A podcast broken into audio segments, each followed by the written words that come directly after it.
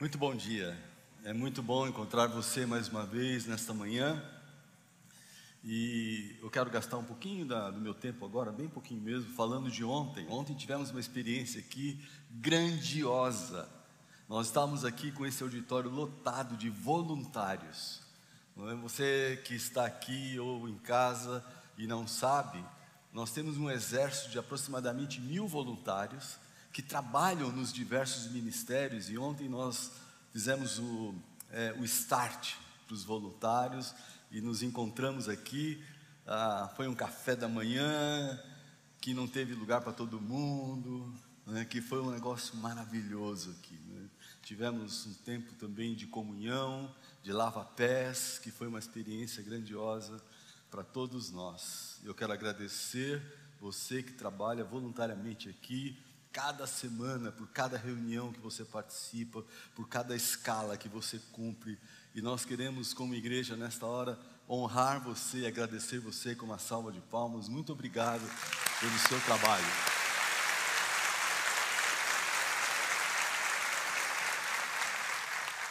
Também quero dizer que eu estou completamente apaixonado, mais uma vez, pela minha neta que nasceu ontem também.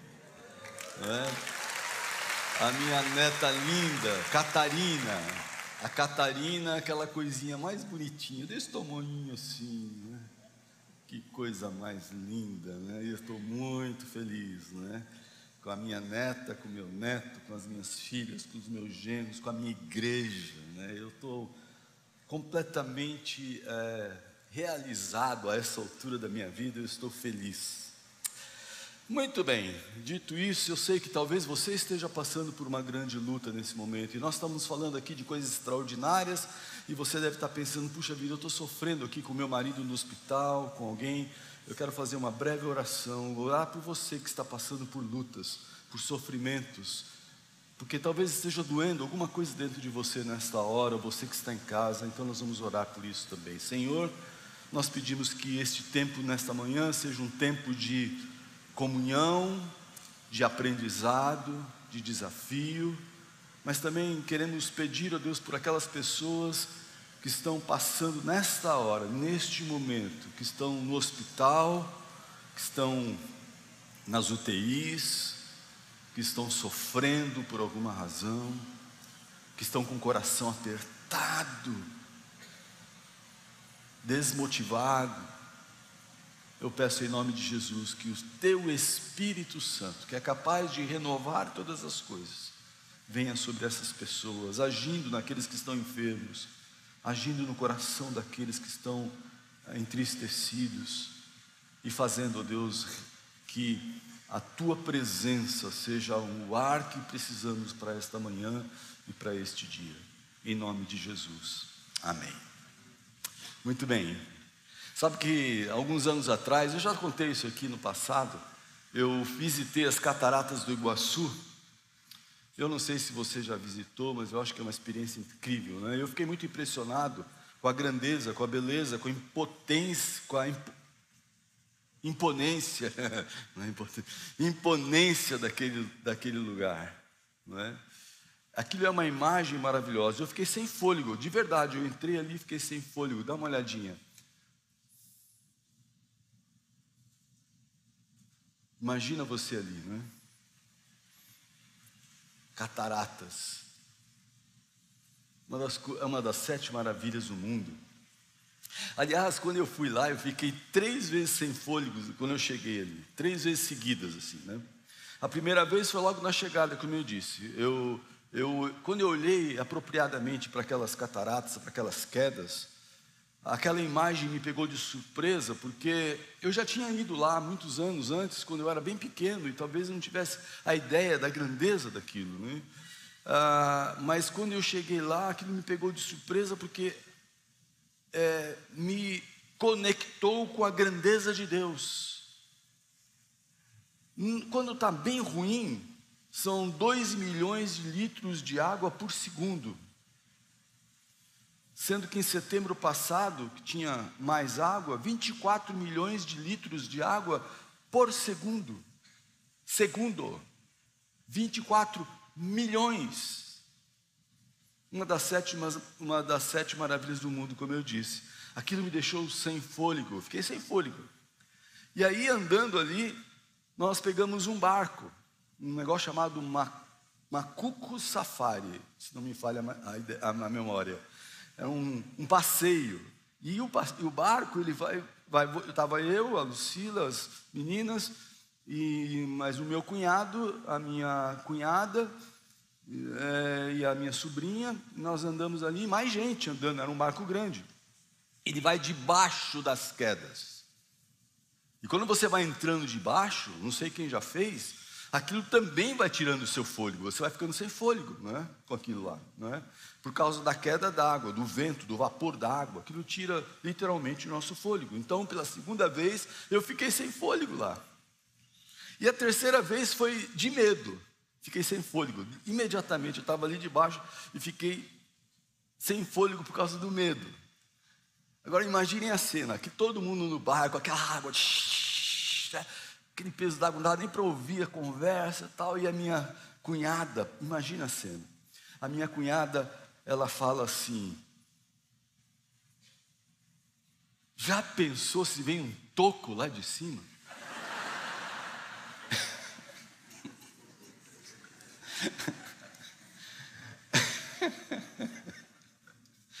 ah, ainda tomara que ela nem esteja vendo isso hoje. E a gente foi embora rápido, porque realmente assustadora a ideia de pensar que viria um toco lá de cima. Né? Bom, tirando toda a brincadeira, a vida proposta por Jesus é uma vida de tirar o fôlego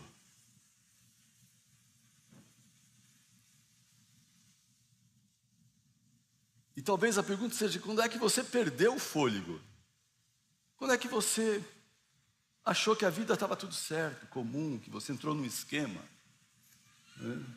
A vida proposta por Jesus é uma vida de tirar o fôlego, uma vida bonita, uma vida atraente, extraordinária. Não sei de onde veio essa ideia de que a vida cristã seria algo chato, algo maçante. Eu não sei de onde veio isso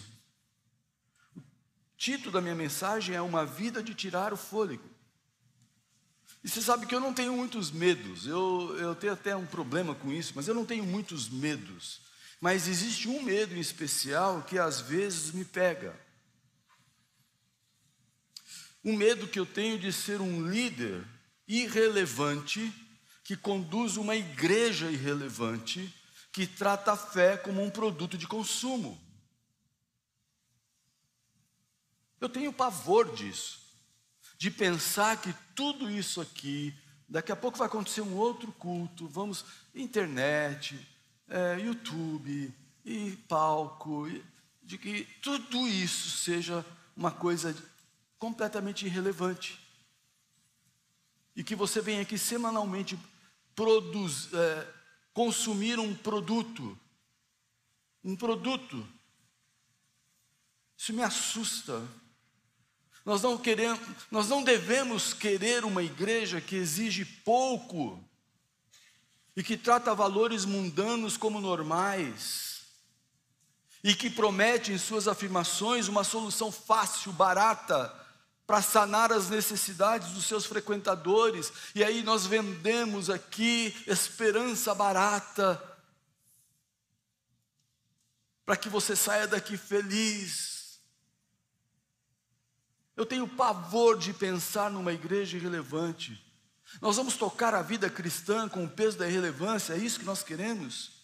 E irrelevância aqui não é, não é aquela que se mostra externamente, de aparência, quantidade e tamanho, porque a gente tem essa mania né, de dizer: como é que foi lá a reunião dos jovens? Nossa, foi demais, estava bombando, estava cheio de gente. Ninguém falou do sermão, ninguém falou do estudo, ninguém falou da, razão pela qual nós como foi o culto? Nossa, não tinha nem onde parar o carro.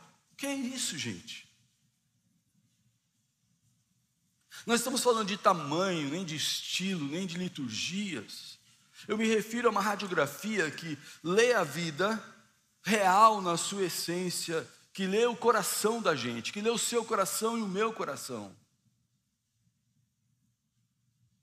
Igreja não é esse movimento social apenas. Lógico que tem um movimento social, que tem um cafezinho, que tem a internet, que tem tudo isso que a gente vê e faz, mas não é isso que nos torna, nos torna relevantes. Não falo de viver de forma. É, eu, eu, eu não falo de viver de qualquer jeito, mantendo a forma estética. Eu falo quando eu falo de irrelevância, eu penso de não viver plenamente a vida idealizada por Deus para a igreja. E ser pastor irrelevante é pastorear uma igreja assim, e eu não quero. Não quero. Eu fico apavorado de pensar que existem pessoas entre nós que ainda não entenderam o projeto de Deus para si mesmas. Você sabe que um pouco depois do meio do ano passado, nós estávamos aqui, nós estávamos aqui em nossas reuniões do ministério, dos pastores, e, e nós começamos a perguntar para nós mesmos e para Deus: Deus, o que é que o Senhor quer de nós? O que o Senhor deseja da igreja, desta igreja? O que o Senhor quer de cada pessoa? Como é que nós podemos nos comunicar com essas pessoas para que elas entendam exatamente o que é que o Senhor quer para elas? O que o Senhor quer de mim, do Alexandre, do Daniel, ou dos Daniéis, né, que nós temos aqui. E ficou claro que nesse processo é, que teve oração, reuniões e muitas conversas, ficou claro para nós que deveríamos em 2024 literalmente cavar na palavra de Deus a compreensão do que seria uma o que seria uma vida abundante uma vida completa, uma vida plena. Foi quando a segunda parte do é, versículo de João 10, 10 saltou aos nossos olhos. E o texto diz assim: Eu vim para, dois pontos. Isso aqui é tudo meu, né? Que vocês tenham vida, vírgula, e a tenham em abundância. Esse texto parece que brilhou para nós, e nós concluímos que deveríamos focar o nosso ano e toda a nossa programação e mensagens em um só ponto. Em num viver biblicamente diferenciado, que se apresenta por meio de uma vida abundante, por uma vida de tirar o fôlego, por uma vida, por um viver extraordinário. Concluímos que deveríamos destacar quão extraordinário é viver com Cristo Gente, viver com Cristo é extraordinário. Não é um negócio simples, não é uma coisa comum, não é religiosidade, não é vir à igreja todo domingo. Viver com Cristo é experimentar o Senhor Jesus em cada parte, em cada detalhe, em cada momento, em cada pensamento da vida.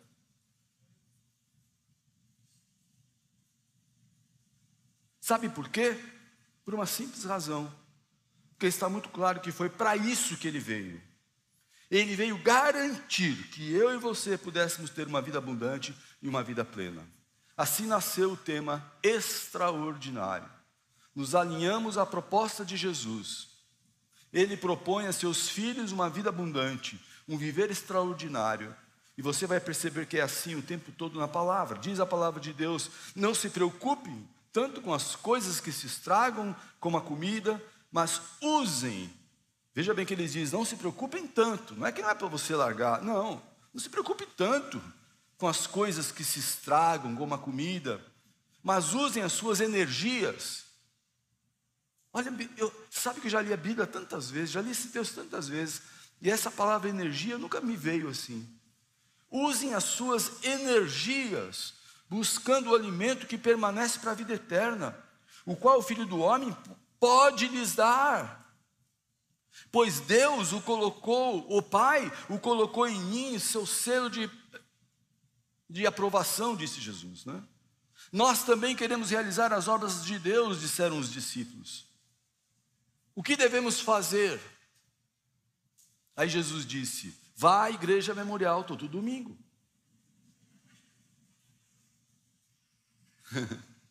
Não, isso que esta é a única obra que Deus quer de vocês. O quê? Creiam naquele que ele enviou. Coisa simples, ordinária. Estamos correndo atrás do que, gente? Aonde estamos colocando a nossa energia, o nosso potencial, a nossa capacidade? Pense comigo, o melhor da nossa energia e potencial. Eu não quero ser jocoso aqui, mas o melhor da nossa energia e do nosso potencial será empregado em coisas passageiras, que ou virarão esgoto, se é que você entende, porque será coisa que você comeu, ou perderão o valor com o tempo, ou serão descartadas por alguém mais tarde.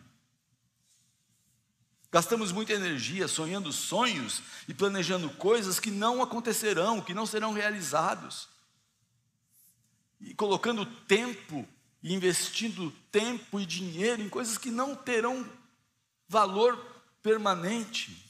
Devemos usar nossa energia para forjar uma vida extraordinária, fora de série, abundante, para que o mundo saiba quem é Jesus. E isso vai acontecer enquanto vivemos o extraordinário com Cristo. E eu faço um alerta: se você não cuidar da sua alma, se você, não se o pastor, se você não cuidar da sua alma, ninguém mais fará isso por você. Se você não cuidar da sua vida, não fique achando que alguém mais vai se importar com isso. Se você não cuidar de você mesmo, quem é que vai cuidar? Por isso, o ladrão vem para vem somente para roubar, matar e destruir. Eu vim para que tenham vida e tenham em abundância, vida plena, disse Jesus em João 10:10. 10. A proposta de um viver extraordinário vem em contraste com a proposta do ladrão. A proposta de um viver vazio, fracassado, pintado de sucesso, mas completamente fracassado. Jesus fala de uma vida extraordinária aqui e agora, neste momento. O ladrão fala de uma vida também fracassada, de destruição, aqui e agora. E nós temos claramente as duas coisas acontecendo. Pessoas experimentando vidas completamente destruídas e pessoas experimentando uma vida completamente extraordinária com Cristo. E Jesus diz: Olha, não me confundam com o ladrão, as nossas propostas são diferentes. E ele deixa claro: o que eu trago não é apenas a vida que faz frente à morte e frente à destruição apresentada pelo ladrão, mas a vida que eu trago é abundante, é plena não se contentem em apenas respirar. É isso que às vezes a gente faz, né? A gente está feliz porque está respirando. Então, o que é vida abundante? O que é o extraordinário? E a resposta começa passando por nossa condição original. Porque sem Cristo não temos vida. Sem Cristo não estamos inteiros. Sem Cristo não estamos plenos, não estamos completos. Sem Cristo estamos mortos em nossos delitos e pecados. É isso que a palavra de Deus diz. Soma-se a isso o fato da intervenção do ladrão. O ladrão tem um desejo irresistível de roubar, matar e destruir. Está na essência. Esse, esse é o valor do ladrão. Ele quer roubar, matar e destruir. E faz isso por causa da sua natureza, é a natureza dele. Mas quem é o ladrão? Poderia ser bem o diabo. A gente pode chamar o diabo de ladrão, que vem matar, roubar, destruir, mas aqui no texto, ele aparece vestido de um líder religioso.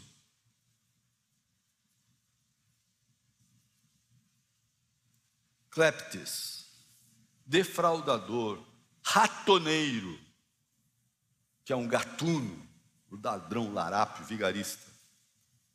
O que está acontecendo é que Jesus está usando uma palavra que é muito bem compreendida pelos seus ouvintes, mas ele está se referindo aos falsos mestres, que não cuidam em instruir os homens da maneira correta, mas abusam da sua confiança para o seu próprio interesse.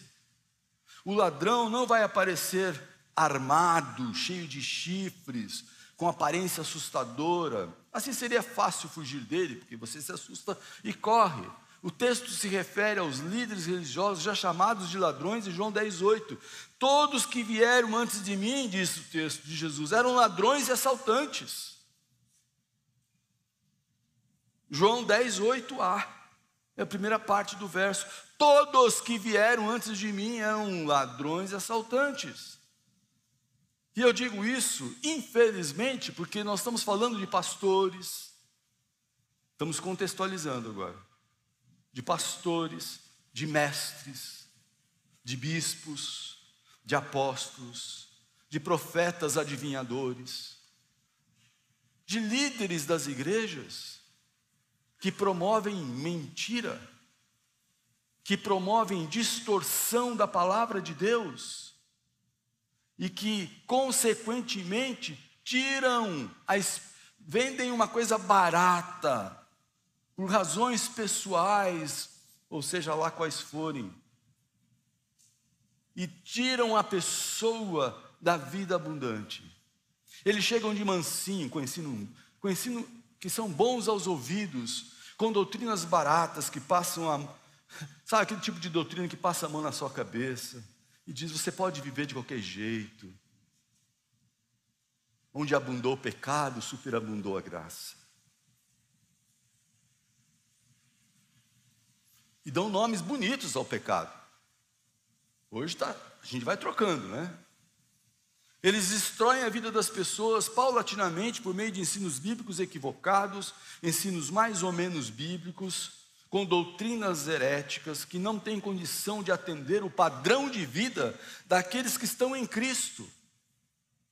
Eles machucam as ovelhas e nós temos tido contato com pessoas feridas, alguns desigrejados, porque foram completamente feridos em suas igrejas por teologias baratas, confusas, não bíblicas. Eles usam as ovelhas e exploram as ovelhas, isso me apavora.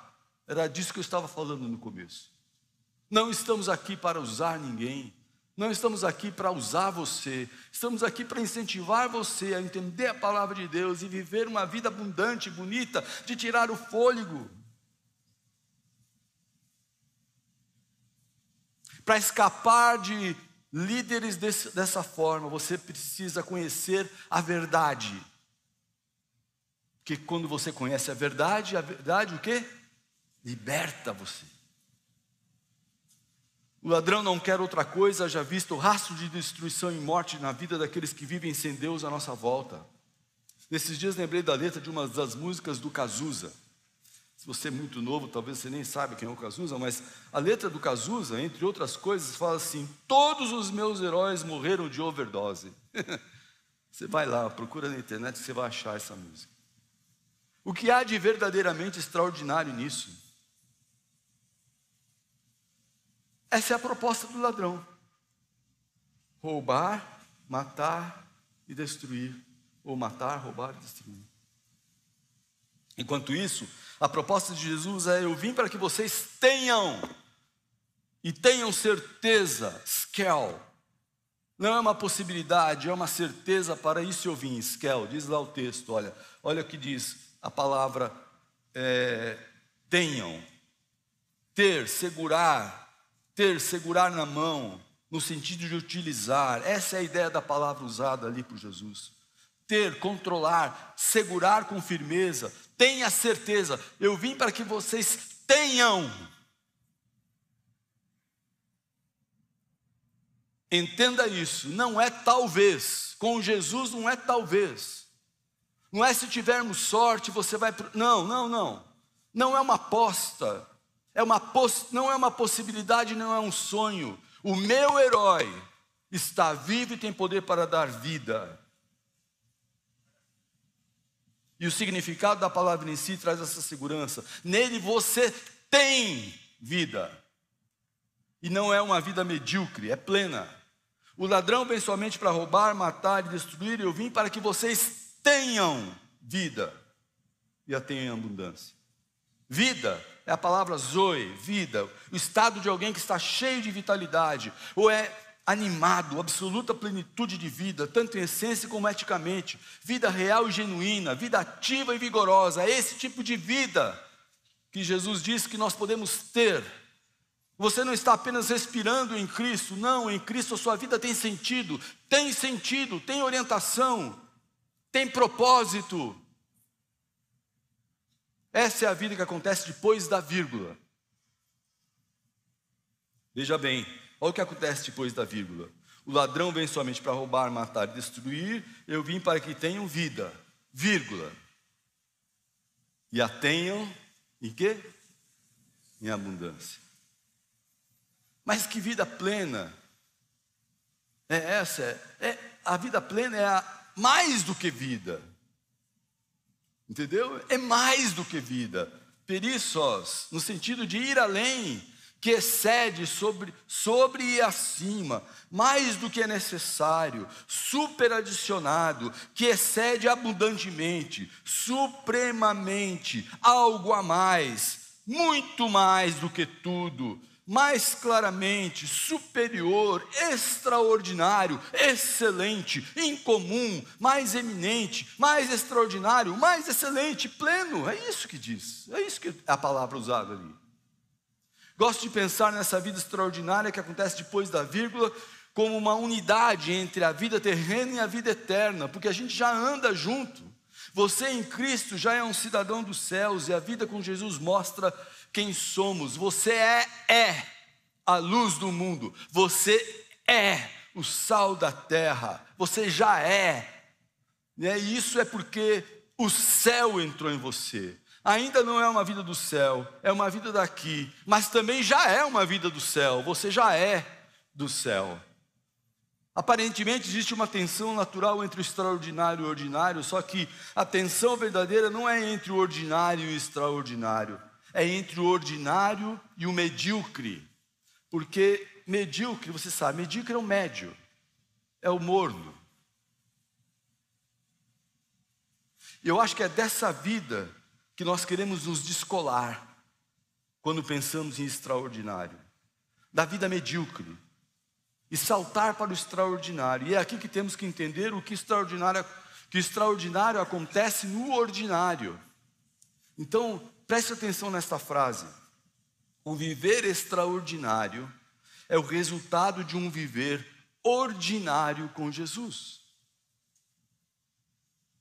Ah!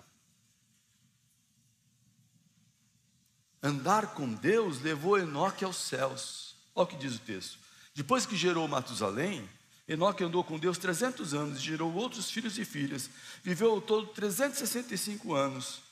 Enoque andou com Deus e já não foi encontrado, pois Deus o havia arrebatado. A única coisa que é dita sobre Enoque é que ele andou com Deus. Nada mais ordinário que isso, ele andou com Deus. Não se tem notícias de sinais e maravilhas operados por Enoque. Ele apenas andou com Deus por 365 anos e já não foi mais encontrado. A vida extraordinária é a soma dos eventos ordinários da vida esses momentos ordinários da vida vividos sob a perspectiva daquele que faz tudo diferente. O Filho é a imagem de Deus invisível, é o supremo é, e, é, e é supremo sobre toda a criação, pois por meio dele todas as coisas foram criadas, tanto os dos céus como na terra. Todas as coisas que podemos ver e as que não podemos, como os tronos, os reinos, governantes e as autoridades do mundo invisível. Tudo foi criado por meio dele e para ele. Ele existe antes de todas as coisas e mantém tudo em harmonia. Ele é o cabeça do corpo, que é a igreja. Ele é o princípio supremo sobre os que ressuscitam dos mortos. Portanto, ele é o primeiro em tudo. Olha o que diz aqui: Foi do agrado do Pai toda plenitude, essa vida plena que podemos experimentar, toda a plenitude habitasse no Filho e por meio dele, o Pai reconciliou consigo todas as coisas. Por meio do sangue de de, do Filho na cruz, o Pai fez as pazes com todas as coisas, tanto nos céus como na terra. Isso inclui vocês, que antes estavam longe de Deus, eram inimigos dele, separados por, por maus pensamentos e ações. Foi do agrado de Deus que toda a plenitude habitasse no Filho. Nele aconteceu a reconciliação de todas as coisas. Nele o Pai fez as pazes com todas as coisas, no céu e na terra. E isso inclui vocês, que antes estavam longe de Deus, eram inimigos dele. Aquele no qual habita toda a plenitude, nos incluiu no projeto. Veio para nos dar vida abundante. Vida extraordinária não é da terra, é do alto. Para vivê-lo é preciso tirar os pés da terra. E para tirar os pés da terra, preciso viver o ordinário com Cristo no meu dia a dia. E essa é a nossa proposta. Sair da mediocridade. Esse ano, queremos falar sobre isso. Para viver o extraordinário, para viver o extraordinário só por meio de uma vida ordinária com Cristo. Quem produz o viver extraordinário é o Espírito Santo em nós. Ele faz isso enquanto decidimos colocar nossa energia na proposta de Deus.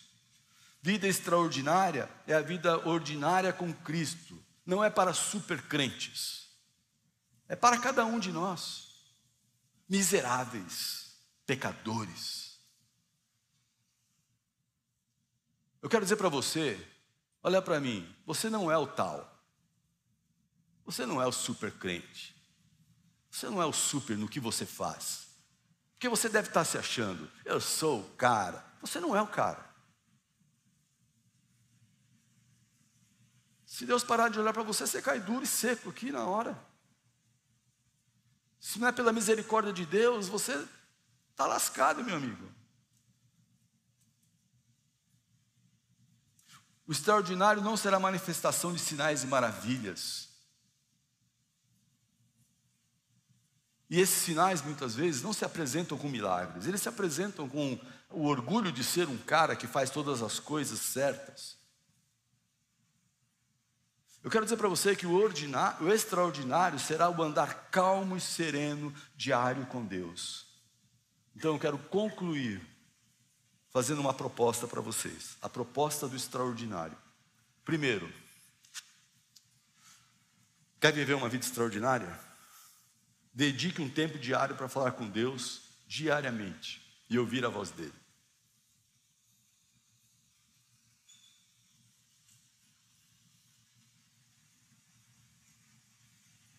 Mas eu pensei que fosse subir, ter que subir no monte. Não, não. Antes de subir no monte, cara, você precisa ler João 3,16, né? Dedique um tempo diário para falar com Deus e ouvir a sua voz. Transforme eventos ordinários do dia a dia em eventos extraordinários, buscando o significado de cada um deles. Quando você está no trânsito, quando você está ali cuidando do seu filho, quando você está ali tendo um, um chefe terrível, ou um empregado terrível, quando, quando falta alguma coisa e você não tem o dinheiro para comprar, nessas coisas ordinárias que você precisa ver o extraordinário de Deus. Então a minha proposta para você, eu dedico um tempo para falar com Deus e ouvir a voz dele, ler a palavra e orar. Transforme eventos ordinários do seu dia a dia em eventos extraordinários, buscando o significado de Deus para cada um deles. Faça um projeto para se livrar de um pecado que atrapalha você. Quero dizer para vocês que eu recentemente descobri que eu tinha um problema, tinha e tenho um problema sério de impaciência e de falta de mansidão. E eu falei para Deus, Deus, eu não me conformo com isso. Aí Deus falou assim, nem eu. Nem eu. Olha a minha palavra. Aí eu fui na palavra. Achei dezenas de versos falando sobre, ter, sobre versículos versículos que dizem a respeito de que é uma, do que seria a definição de uma pessoa mansa. A ponto de me envergonhar. E eu fiz um projeto chamado Jornada Rumo à Mansidão. E botei esses textos todos ali. E eu vou dizer, parece que quando eu comecei piorou. É, parece que piorou, porque, bom, eu só estou dizendo que eu fiz uma coisa assim. Faça um projeto para você se livrar de um pecado que atrapalha você. Descubra textos que falam sobre isso e medite diariamente neles. Sirva as pessoas, sirva Deus servindo as pessoas. Ah, mas já tem mil voluntários. Ah, precisamos de mil e um. Faltando você. Compartilhe a sua experiência com Deus com um amigo. Coisa simples. Se transformando. Quando você compartilha a sua vida com alguém, você faz um upgrade na sua vida, porque você fala, não, eu preciso melhorar, porque eu vou ter que dar, continuar dando testemunho para esse cara aqui que eu falei de Jesus. Gente, eu acho que já está entendido. Vamos abaixar nossas cabeças e vamos orar. Eu gostaria de fazer um apelo. Se você quer ter uma vida extraordinária, para viver o ordinário do dia a dia, vivendo o ordinário do dia a dia, quero que você levante a sua mão bem alto, fique com ela levantada, dizendo assim, pastor, quando eu levanto a minha mão, não estou levantando a mão para você, estou levantando a mão para Deus. Eu levanto a minha mão para Deus para dizer: Deus, estou aqui, pecador, miserável, achando que sou alguma coisa. É porque eu canto bem, toco bem, falo bem, sou bem sucedido no meu trabalho, e eu acho que por causa disso, eu sou um cara, eu sou tal. Eu tenho uma família bonita, eu tenho. Mas se você está aqui agora para dizer, Deus, eu, eu sou um miserável. Levante a sua mão bem alta. Deus, eu preciso viver o extraordinário de Deus. Eu preciso viver o extraordinário do Senhor. E eu estou aqui agora, em nome de Jesus, dizendo que eu quero consagrar a minha vida para o ordinário de cada dia. E quero ter uma vida de tirar o fôlego, em nome de Jesus. Perdoe os meus pecados e me faz uma nova pessoa este ano, em nome do Senhor. Amém.